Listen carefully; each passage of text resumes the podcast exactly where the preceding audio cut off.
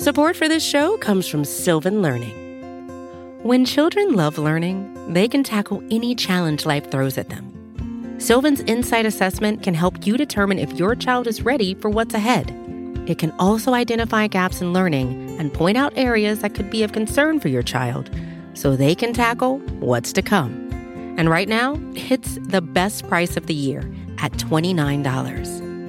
Go to sylvan29.com to learn more and get your child's assessment for only $29. That's S Y L V A N 29.com.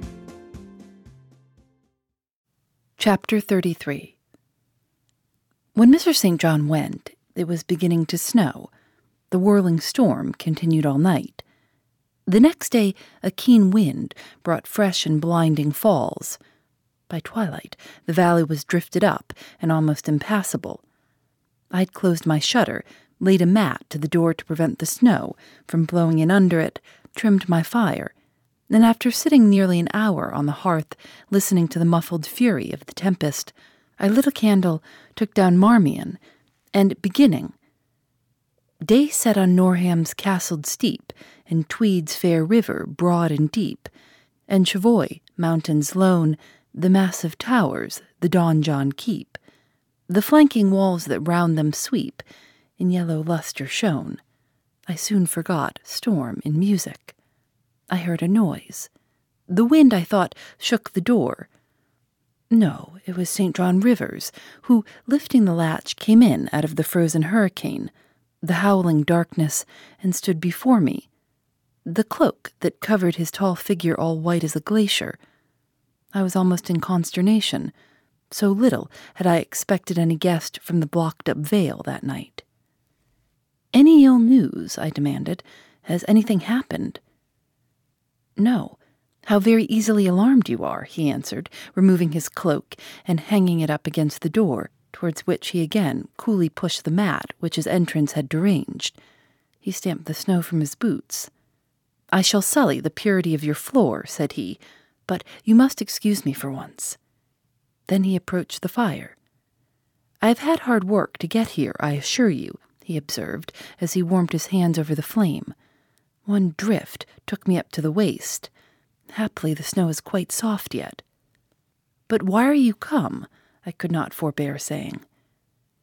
Rather an inhospitable question to put to a visitor, but since you ask it, I answer simply to have a little talk with you. I got tired of my mute books and empty rooms. Besides, since yesterday, I have experienced the excitement of a person to whom a tale has been half told, and who is impatient to hear the sequel. He sat down. I recalled his singular conduct of yesterday, and really, I began to fear his wits were touched. If he were insane, however, his was a very cool and collected insanity. I had never seen that handsome featured face of his look more like chiseled marble than it did just now, as he put aside his snow wet hair from his forehead and let the firelight shine free on his pale brow and cheek as pale, where it grieved me to discover the hollow trace of care or sorrow now so plainly graved. I waited, expecting he would say something I could at least comprehend, but his hand was now at his chin, his finger on his lip. He was thinking. It struck me that his hand looked wasted like his face. A perhaps uncalled for gush of pity came over my heart. I was moved to say, I wish Diana or Mary would come and live with you. It is too bad that you should be quite alone, and you are recklessly rash about your own health. Not at all, said he. I care for myself when necessary. I am well now. What do you see amiss in me? This was said with a careless, abstracted indifference, which showed that my solicitude was, at least in his opinion, wholly superfluous. I was silenced. He still slowly moved his finger over his upper lip, and still his eye dwelt dreamily on the glowing grate. Thinking it urgent to say something, I asked him presently if he felt any cold draught from the door which was behind him. No, no, he responded shortly and somewhat testily. Well, I reflected, if you won't talk, you may be still. I'll let you alone now and return to my book. So I snuffed the candle and resumed the perusal of Marmion. He soon stirred. My eye was instantaneously drawn to his movements. He only took out a Morocco pocketbook, thence produced a letter, which he read in silence, folded it, put it back, relapsed into meditation. It was vain to try to read with such an inscrutable fixture before me, nor could I, in impatience, consent to be dumb. He might rebuff me if he liked, but talk I would. Have you heard from Diana and Mary lately? Not since the letter I showed you a week ago. There has not been any change made about your own arrangements. You will not be summoned to leave England sooner than you expected. I fear not, indeed. Such chance is too good to befall me. Baffled so far, I changed my ground. I bethought myself to talk about the school and my scholars. Mary Garrett's mother is better, and Mary came back to the school this morning, and I shall have four new girls next week from the Foundry Close. They would have come today but for the snow. Indeed. Mr. Oliver pays for two. Does he? He means to give the whole school a treat at Christmas. I know.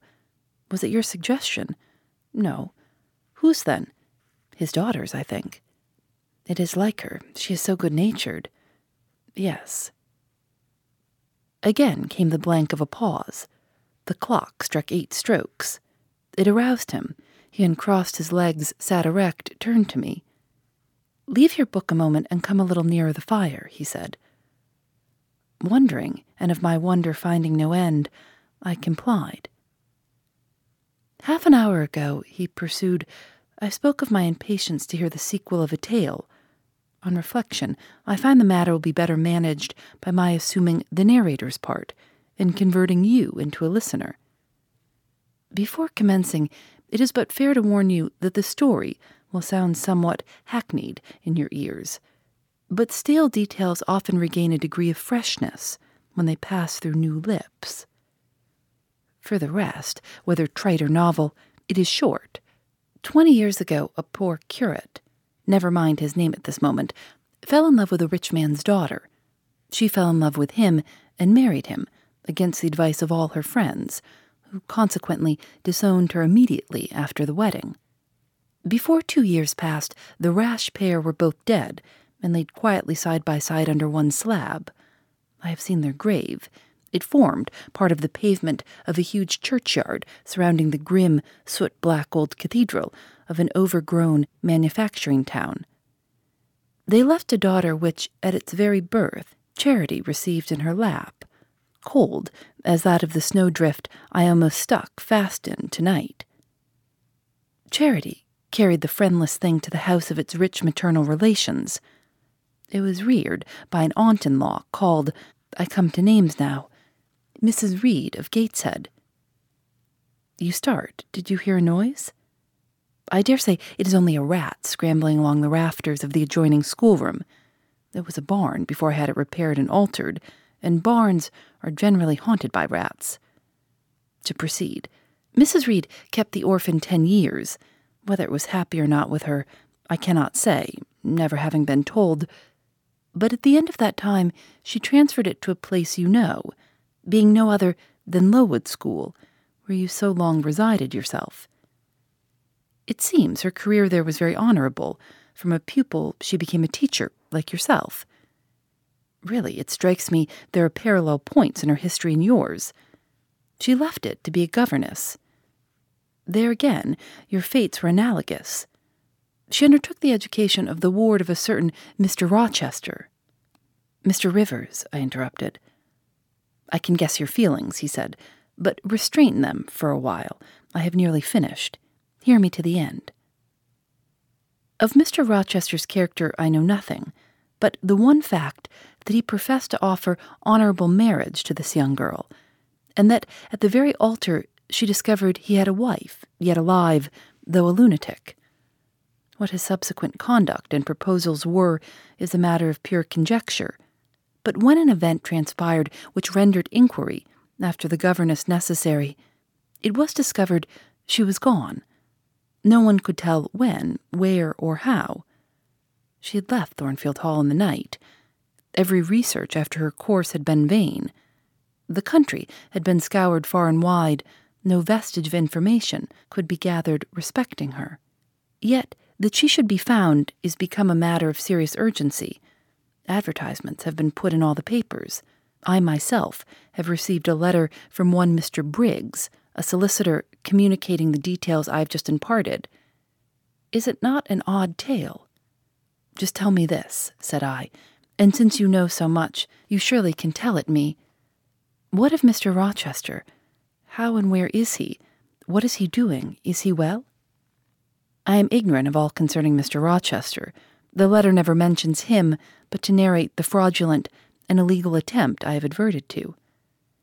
You should rather ask the name of the governess, the nature of the event which requires her appearance. Did no one go to Thornfield Hall then? Did no one see Mr. Rochester? I suppose not. But they wrote to him. Of course. And what did he say? Who has his letters?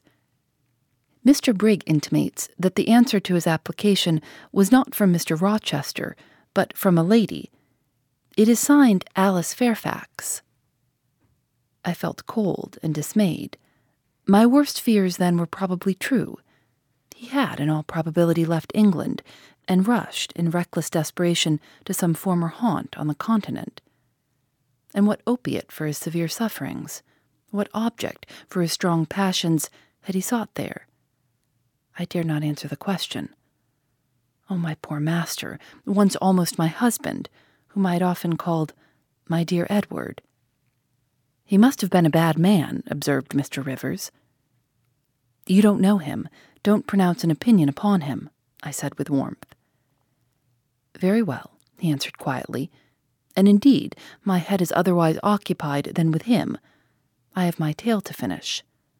Since you won't ask the governess's name, I must tell it of my own accord. Stay, I have it here. It is always more satisfactory to see important points written down, fairly committed to black and white and the pocketbook was again deliberately produced, opened, sought through.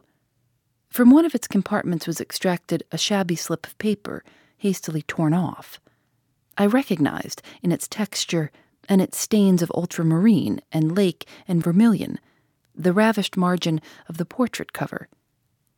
He got up, held it close to my eyes, and I read, traced in Indian ink in my own handwriting, the words Jane Eyre the work, doubtless, of some moment of abstraction. Briggs wrote to me of a Jane Eyre, he said. The advertisements demanded a Jane Eyre.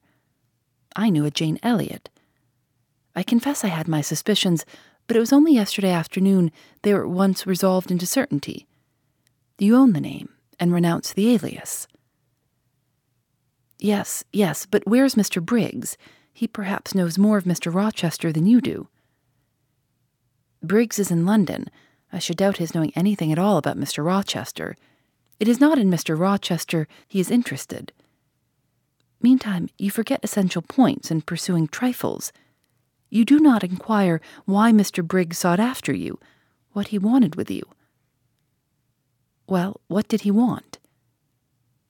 Merely to tell you that your uncle, Mr. Eyre of Madeira, is dead, that he has left you all his property, and that you are now rich. Merely that. Nothing more. I? Rich? Yes, you rich, quite Neris. Silence succeeded. You must prove your identity, of course, resumed St. John presently, a step which will offer no difficulties. You can then enter on immediate possession. Your fortune is vested in the English funds. Briggs has the will and the necessary documents. Here was a new card turned up. It is a fine thing, reader, to be lifted in a moment from indigence to wealth. A very fine thing. But not a matter one can comprehend or consequently enjoy all at once. And then there are other chances in life far more thrilling and rapture giving. This is solid, an affair of the actual world, nothing ideal about it. All its associations are solid and sober, and its manifestations are the same. One does not jump and spring and shout hurrah at hearing one has got a fortune. One begins to consider responsibilities and to ponder business. On a base of steady satisfaction rise certain grave cares. and we contain ourselves and brood over our bliss with a solemn brow. Besides, the words legacy, bequest, go side by side with the words death, funeral. My uncle, I had heard, was dead, my only relative. Ever since being made aware of his existence, I had cherished the hope of one day seeing him.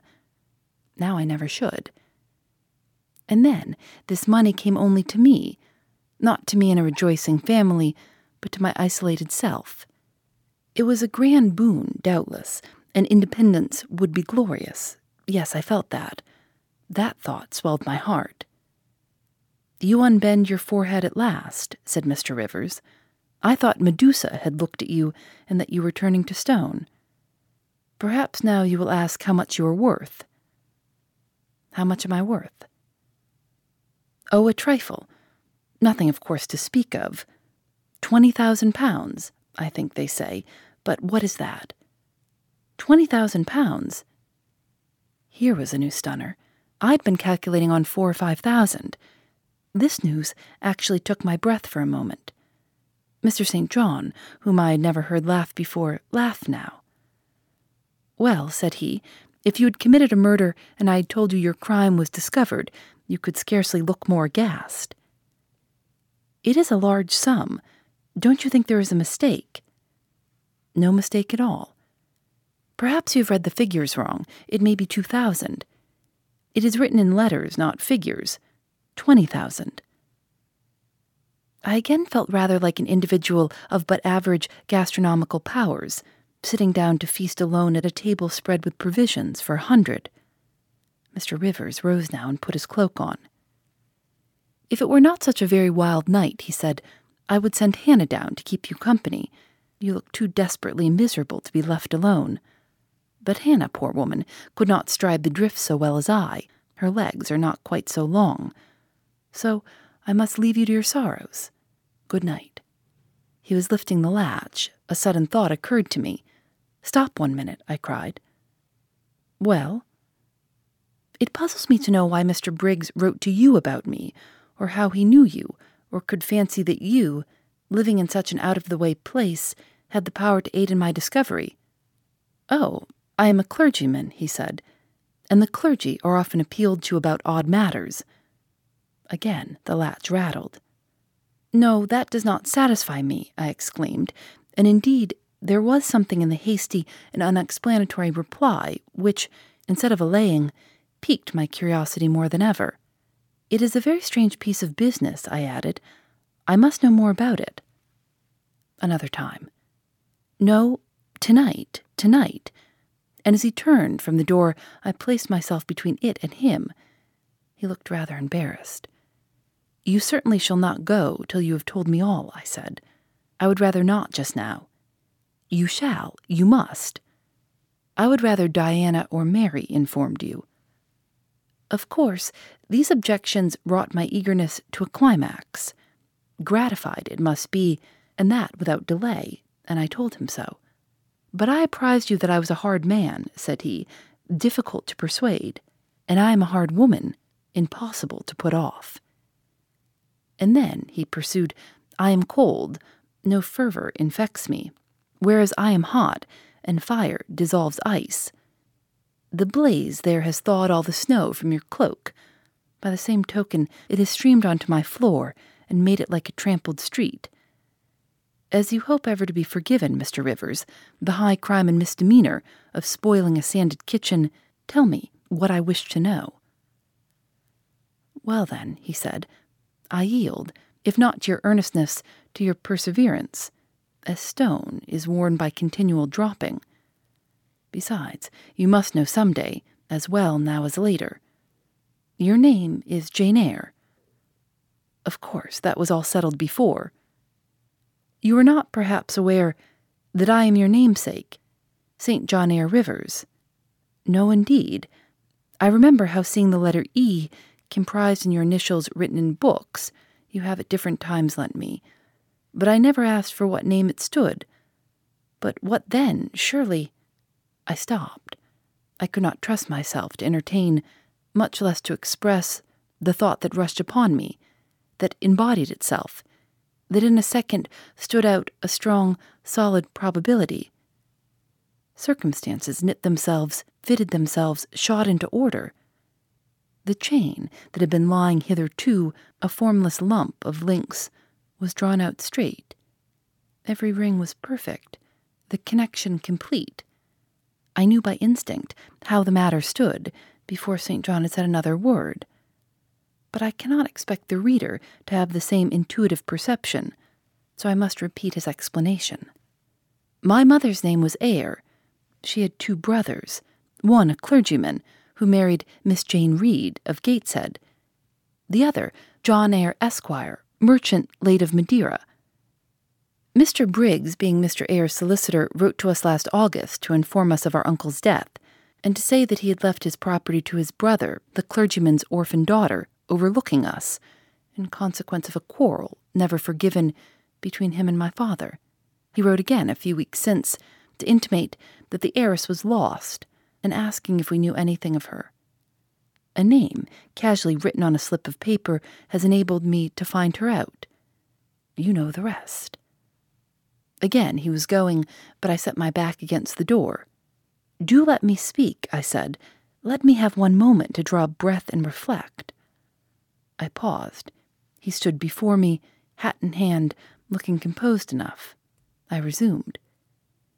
Your mother was my father's sister. Yes. My aunt, consequently. He bowed. My Uncle John was your Uncle John. You, Diana, and Mary are his sister's children, as I am his brother's child. Undeniably. You three then are my cousins. Half our blood on each side flows from the same source.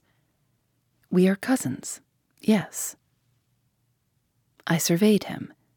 It seemed I had found a brother, one I could be proud of, one I could love, and two sisters whose qualities were such that, when I knew them but as mere strangers, they had inspired me with genuine affection and admiration. The two girls on whom, kneeling down on the wet ground, and looking through the low, latticed window of Moor House kitchen, I had gazed with so bitter a mixture of interest and despair, were my near kinswomen, and the young and stately gentleman who had found me almost dying at his threshold was my blood relation. Glorious discovery to a lonely wretch. This was wealth indeed, wealth to the heart, a mine of pure genial affections. This was a blessing, bright, vivid, and exhilarating, not like the ponderous gift of gold, rich and welcome enough in its way, but sobering from its weight. I now clapped my hands in sudden joy. My pulse bounded, my veins thrilled. Oh, I am glad, I am glad, I exclaimed. St. John smiled. Did I not say you neglected essential points to pursue trifles? he asked. You were serious when I told you you had got a fortune. And now, for a matter of no moment, you are excited. What can you mean? It may be of no moment to you, you have sisters and don't care for a cousin. But I had nobody, and now three relations, or two, if you don't choose to be counted, are born into my world full grown. I say again, I am glad. I walked fast through the room. I stopped, half suffocated with the thoughts that rose faster than I could receive, comprehend, settle them. Thoughts of what might, could, would, and should be and that ere long. I looked to the blank wall. It seemed a sky thick with ascending stars. Every one lit me to a purpose or delight. Those who had saved my life, whom, till this hour, I had loved barrenly, I could now benefit. They were under a yoke. I could free them. They were scattered. I could reunite them. The independence, the affluence which was mine, might be theirs too. Were we not four? Twenty thousand pounds shared equally would be five thousand each. Justice, enough and to spare. Justice would be done, mutual happiness secured. Now the wealth did not weigh on me. Now it was not a mere bequest of coin, it was a legacy of life, hope, enjoyment. How I looked while these ideas were taking my spirit by storm, I cannot tell. but I perceived soon that Mr. Rivers had placed a chair behind me and was gently attempting to make me sit down on it. He also advised me to be composed. I scorned the insinuation of helplessness and distraction, shook off his hand, and began to walk about again. Write to Diana and Mary tomorrow, I said, and tell them to come home directly. Diana said they would both consider themselves rich with a thousand pounds, so with five thousand they will do very well. Tell me where I can get you a glass of water, said St. John. You must really make an effort to tranquilize your feelings. Nonsense. And what sort of an effect will the bequest have on you? Will it keep you in England, induce you to marry Miss Oliver, and settle down like an ordinary mortal? You wander, your head becomes confused. I've been too abrupt in communicating the news. That has excited you beyond your strength. Mr. Rivers, you quite put me out of patience. I am rational enough. It is you who misunderstand, or rather who affect to misunderstand. Perhaps if you explained yourself a little more fully, I should comprehend better. Explain? What is there to explain? You cannot fail to see that twenty thousand pounds, the sum in question, divided equally between the nephew and three nieces of our uncle, will give five thousand to each. What I want is that you should write to your sisters and tell them of the fortune that is accrued to them. To you, you mean. I have intimated my view of the case. I am incapable of taking any other. I am not brutally selfish, blindly unjust, or fiendishly ungrateful. Besides, I am resolved I will have a home and connections. I like Moor House, and I will live at Moor House. I like Diana and Mary, and I will attach myself for life to Diana and Mary. It would please and benefit me to have five thousand pounds it would torment and oppress me to have twenty thousand, which, moreover, could never be mine in justice, though it might in law. I abandon to you, then, what is absolutely superfluous to me. Let there be no opposition and no discussion about it. Let us agree amongst each other and decide the point at once. This is acting on first impulses. You must take days to consider such a matter, ere your word can be regarded as valid. Oh, if all you doubt is my sincerity, I am easy. You see the justice of the case. I do see a certain justice, but it is contrary to all custom. Besides, the entire fortune is your right.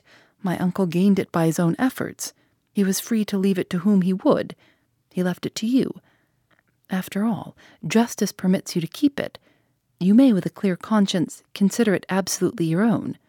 With me, said I, it is fully as much a matter of feeling as of conscience. I must indulge my feelings. I so seldom have had an opportunity of doing so. Were you to argue, object, and annoy me for a year, I could not forego the delicious pleasure of which I have caught a glimpse, that of repaying in part a mighty obligation and winning to myself lifelong friends. You think so now, rejoined St. John, because you do not know what it is to possess nor consequently to enjoy wealth. You cannot form a notion of the importance twenty thousand pounds would give you, of the place it would enable you to take in society, of the prospects it would open to you. You cannot. And you, I interrupted, cannot at all imagine the craving I have for fraternal and sisterly love. I never had a home. I never had brothers or sisters. I must and will have them now. You're not reluctant to admit me and own me, are you? Jane, I will be your brother. My sisters will be your sisters without stipulating for the sacrifice of your just rights. Brother? Yes, at the distance of a thousand leagues. Sisters? Yes, slaving amongst strangers. I, wealthy, gorged with gold I never earned and do not merit. You penniless famous equality and fraternization, close union, intimate attachment. But, Jane, your aspirations after family ties and domestic happiness may be realized otherwise than by the means you contemplate. You may marry. Nonsense again. Marry? I don't want to marry, and never shall marry. That is saying too much. Such hazardous affirmations are proof of the excitement under which you labor. It is not saying too much. I know what I feel, and how averse are my inclinations to the bare thought of marriage. No one would take me for love, and I will not be regarded in the light of a mere money speculation. And I do not want a stranger, unsympathizing alien different from me. I want my kindred, those with whom I have full fellow feeling. Say again you will be my brother. When you uttered the words, I was satisfied, happy. Repeat them if you can. Repeat them sincerely. I think I can. I know I have always loved my own sisters, and I know on what my affection for them is grounded respect for their worth and admiration of their talents. You, too, have principle in mind. Your tastes and habits resemble Diana's and Mary's. Your presence is always agreeable to me. In your conversation, I have already for some time found a solace. I feel I can easily and naturally make room in my heart for you as my third and youngest sister. Thank you. That contents me for tonight. Now you had better go, for if you stay longer, you will perhaps irritate me afresh by some mistrustful scruple. And the school, Miss Eyre, it must now be shut up, I suppose. No, I will retain my post of mistress till you get a substitute. He smiled approbation. We shook hands, and he took leave. I need not narrate in detail the further struggles I had and arguments I used to get matters regarding the legacy settled as I wished. My task was a very hard one, but as I was absolutely resolved, as my cousin saw at length that my mind was really and immutably fixed on making a just division of the property, as they must in their own hearts have felt the equity of the intention, and must, besides, have been innately conscious that in my place they would have done precisely what I wished to do. They yielded at length so far as to consent to put the affair to arbitration. The judges chosen were Mr. Oliver and an able lawyer. Both coincided in my opinion. I carried my point. The instruments of transfer were drawn out. St. John, Diana, Mary, and I each became possessed of a competency. Phoebe Reads a Mystery is recorded in the studios of North Carolina Public Radio, WUNC.